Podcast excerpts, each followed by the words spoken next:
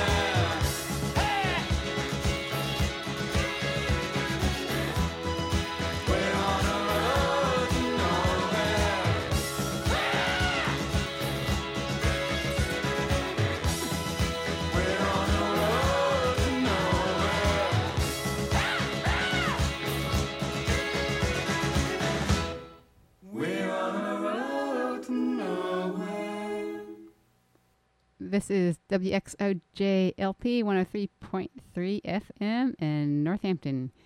You're listening to Out There. Here's one of my other favorite classic clips from my niece Christina, who lives in Southwest Virginia. What would you have done if it started coming your direction? I had boots on. Well, I could have gone higher than your boots. I can run really fast. Well, I think a mad rattlesnake would might be faster. If I'm running full speed, he's not gonna be able to strike above my boots. oh, okay. I, I, I won't trust him. I'll take your word for it. So we're at family reunion, and I overheard Christina telling some story about catching a snake. This is my niece Christina Moyer. Hello, everybody. Where do you live? I live in Castlewood, Virginia. So Excellent. that's far southwest Virginia in the Appalachian Mountains. And so, what's this story about a snake? So my friend and I went hiking, and we got a pretty early start, so we were out on the trail. It was probably probably 10 or 11, and it's a pretty popular trail to a swimming hole. Um, it's called Devil's Bathtub, and um, it's a really it's a really beautiful place. And anyway, but It's in southwestern Virginia. Yes, it is. It's it's one of the more crowded trails around in our area because a lot of the places we hike are pretty um, pretty secluded. But we had been on the trail for probably 20 minutes or so, and then we see some people up on the trail, and they're like, they're like, stop, stop! There's a rattlesnake, and I was like, okay, because my dad's a biologist, and um, rattlesnakes aren't very common where we live, and most people assume if they don't know no snakes, they'll assume anything other than a black snake is something poisonous. And so I was kind of hesitant at first, but we kind of um, passed a couple people and got closer to get a better look at it. And sure enough, it, it was a it was a big rattlesnake. It surprised me how huge it was, but it definitely had a rattle. and there were some people trying to get it off the trail. I mean, it wasn't on the trail, but it was definitely in striking distance of the trail. So people walking by um, could be bitten if it decided to strike. But people were trying to use a stick and push it away, and it wasn't really having it. I mean, it, it wasn't really aggressively, it wasn't striking necessarily as much as just like, no, I don't want to move. This is my spot. So finally, it, it curled up, probably about about four feet from the trail, and there was this lady with her two boys and a dog. And the guy who was trying to get it off with a stick, he was like, "All right, safe. You guys can come on by." So they went by, and then my friend Lydia and I, we were kind of standing there looking at it, trying to get a couple pictures, and we kind of started talking under our breath about um, ways to to move it because you know it's kind of a danger with so many kids and dogs and right you know with all the leaves and brush by the trail someone could easily step on it. And we didn't really just want to leave it there. Um, so we were kind of talking under our breath because we didn't know that the other guy there we didn't know what he would think if we started discussing plans to catch it. Um, but he heard us and he was like all right guys be safe. And he walked off and left us and we're like okay awesome. So we were trying to figure out what to do. We didn't really want to kill it and we didn't have a good way to kill it either. Um, so we thought the best option would be, be to relocate it. Um, but we didn't want to be carrying it down the trail because that would cause quite a commotion. So we were discussing well we could put it in our backpacks but we didn't really like that idea either. And then we're like well we've got a lunchbox. And it's probably a it was probably like three inches tall and eight inches long. It's like a metal or fabric or insulated lunchbox fabric. it was a what? fabric insulated lunchbox yeah so i mean we had our lunch in it but it wasn't it wasn't that hot of a day so we took our lunch out and we stuck it in our backpack Wait, how did, you, how did you catch it though? How did you catch it? Well, we had to get the lunchbox ready first. It was, Okay. it was full of our lunch. And so then I was like, okay, we need a fork stick. We were kind of trying to keep an eye on the snake too. Sorry, I thought. Oh, okay, I thought. I thought you said. You, some. I'll skip this part. I thought you said something about the. So go ahead. Mean interrupt. So I found a, a fork stick, and I was trying to whittle it down um, to the right length so I could put it over its head so it couldn't slip its head underneath.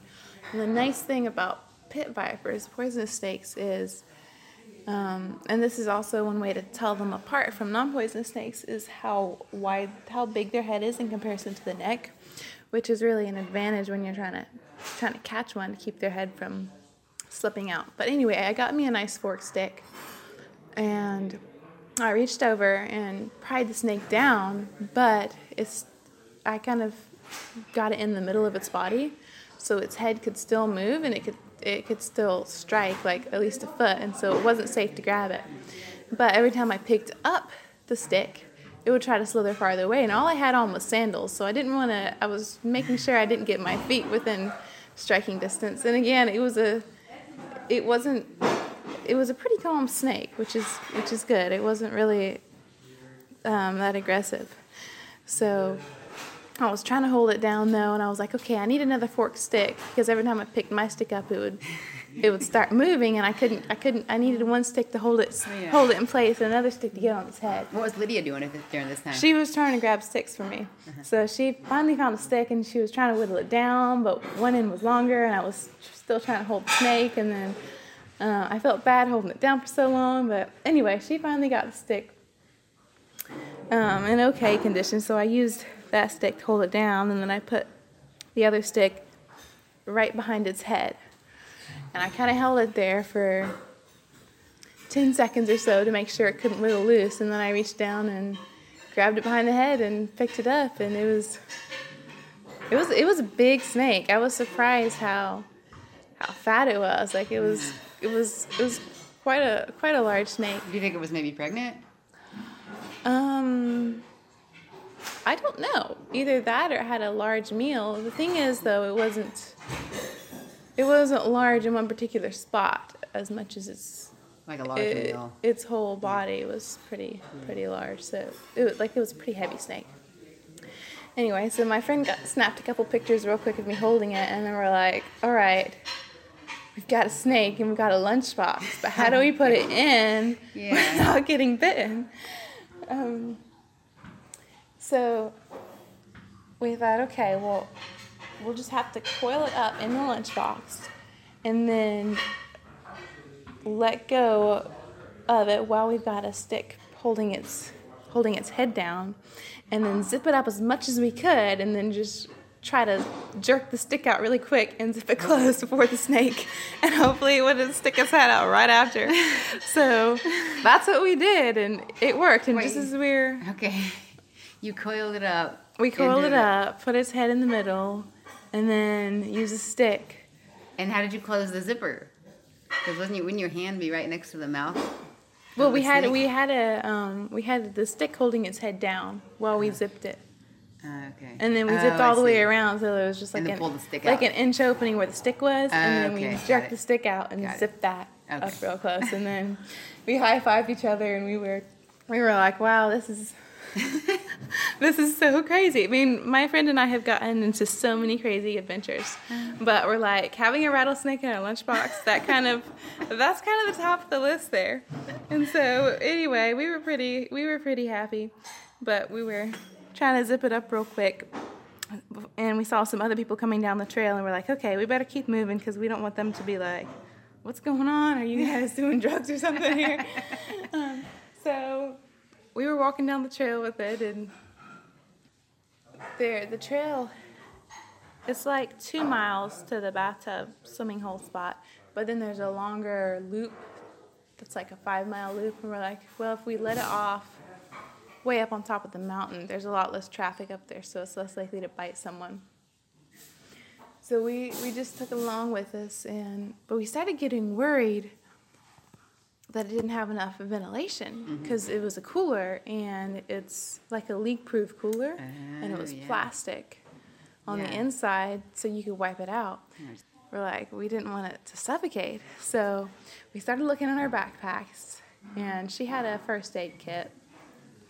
We had several large safety pins, so we we safety pinned about two inches of it closed, and then we unzipped it safety pinned the zipper pull so it couldn't open any farther. So we had like a two inch area that was held closed by the safety pins, but there was still um, a small, small space for air. And then we pried a couple twigs in there so that the so that some air could flow back and forth. And then we we went on our way. We went swimming and You just left it with your shoes left him. or whatever. Yeah, you left him with our shoes and tried not to try not to talk about it when other people were there because I didn't want them to freak out. But I was like, I hope no one um, tries to open it for any reason.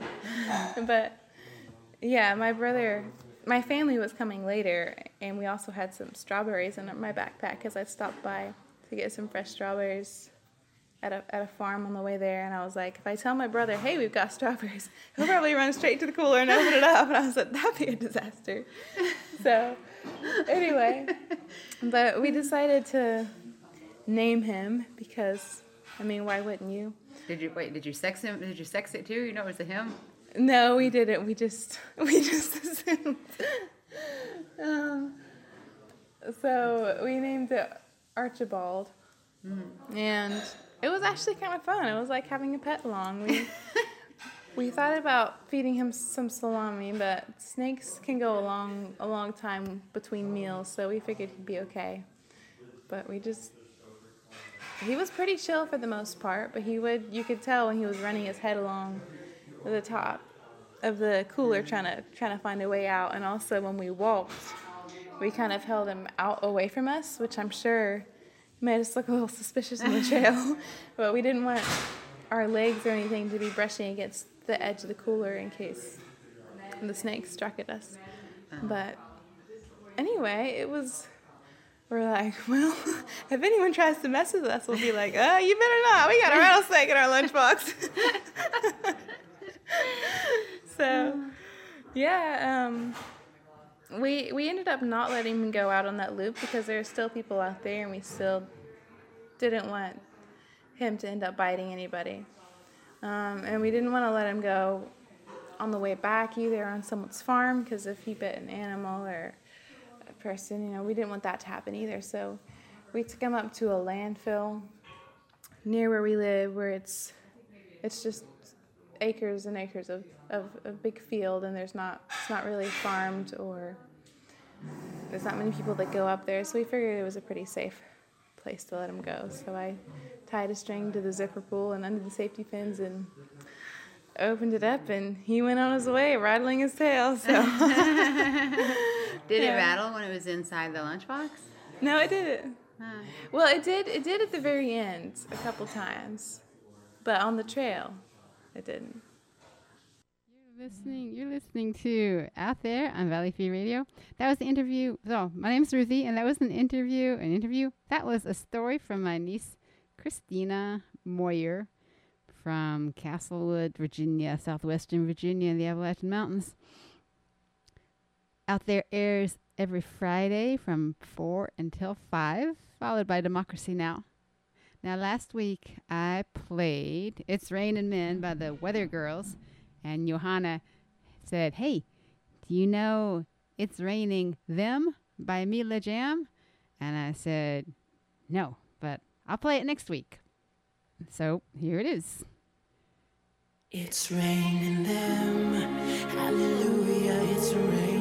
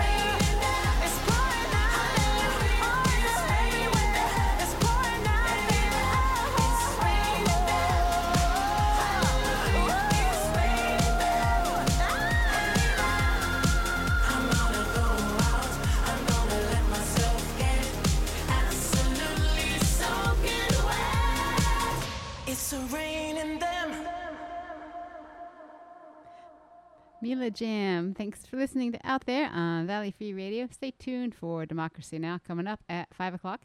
Another song I wanted to play that was supposed to go with the story about the snake. This is Earth, Wind, and Fire coming up here in just a minute.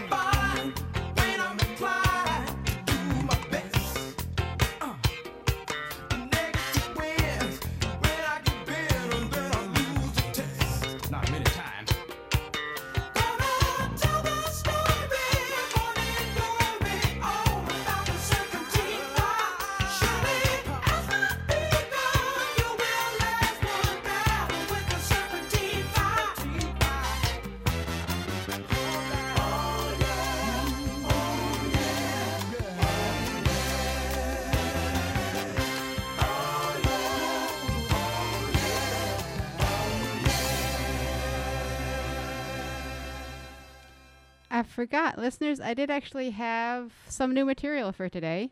Well, it's me talking again. Here we go. It's Thursday, August 31st, 2023. So last Friday on Out There, I mentioned how there was a plan to build a 14,000 square foot two family home at the end of Turkey Hill Road. I found out about it through the planning department, a planning department meeting. It was on the agenda. And so today, this evening, I just happened to find myself visiting a friend out on Sylvester Road, just past Turkey Hill Road. And on my way home, I thought, why don't I go see that place where they're building the compound since I'm so close? So I rode up to the end of Turkey Hill Road, where the Mineral Hills Conservation Area entrance is, where one of them is. And there was, there is a big truck, dump truck kind of truck full of logs from the trees that they've been cutting down. And one of the logs, the tree trunk, must be must be close to four feet diameter. I'll measure it when I go back down. Anyway, then there was a chain across the road and no trespassing si- no trespassing signs. So what do you think I did? Well, yeah, of course. I mean, because the the no trespassing signs are just for the they don't want people they don't want people in the way of the construction equipment, right? That's what I tell myself.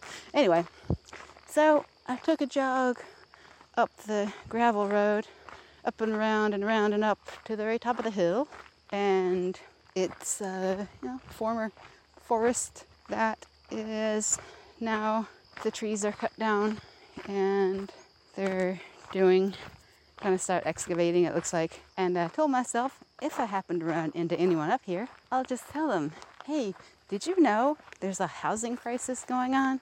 Would you consider housing more than two families worth of people up here? But actually what i really thought was i and my coworkers and comrades work so hard in Northampton to try and stop, slow, mitigate the effects of sprawl and try to live densely and keep all the infrastructure things in a tight knit area close to downtown.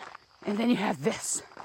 Then you have this. It's kind of like, it reminds me of like doing little environmentally conscious things. And then you have the military. Or, I don't know, like, you know, recycling. And then you have the petroleum industry pumping out more and more plastics. I do have to say, it's very beautiful up here. And if this this would be completely normal for so many other parts of the country, like where I'm from, like in Kentucky, eh, it's all like this. This is just how people live, so spread out. So why is it such a big deal for me? Because it's a 14,000 square foot house. That's why. They may live spread out in Kentucky, but they live in trailers, not in 14,000 squ- square foot homes. All right, I'm back down the hill looking at the trunk in the bed of this truck bed and it's at least four feet. I'd say it's more like five feet diameter.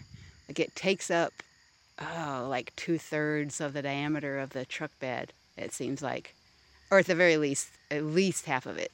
I'd say it's probably eight foot standard, big truck, logging truck bed. I guess that's standard. Oh, sweet mama, we will miss you.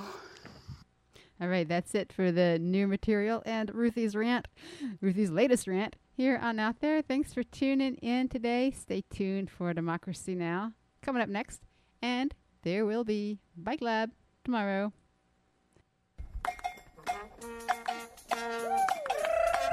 You want to learn to fix your bike? How to keep it tuned up so it's there for you when you need it? Or maybe you know already, but you just need to borrow a bike specific tool that you don't have.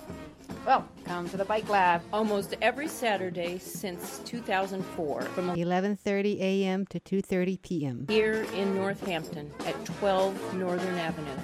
Come with your bike or your questions. And your willing attitude. Spare parts scavenger hunt every weekend. Vengan al Bike Lab de Northampton, el taller de bicicleta. Aprende a arreglar tu bicicleta y a divertirte. All repairs guaranteed to the end of the driveway. Details are online at pedalpeople.coop. That's the Saturday Bike Lab at 12 Northern Avenue. They say freedom isn't free, but at the Bike Lab it is.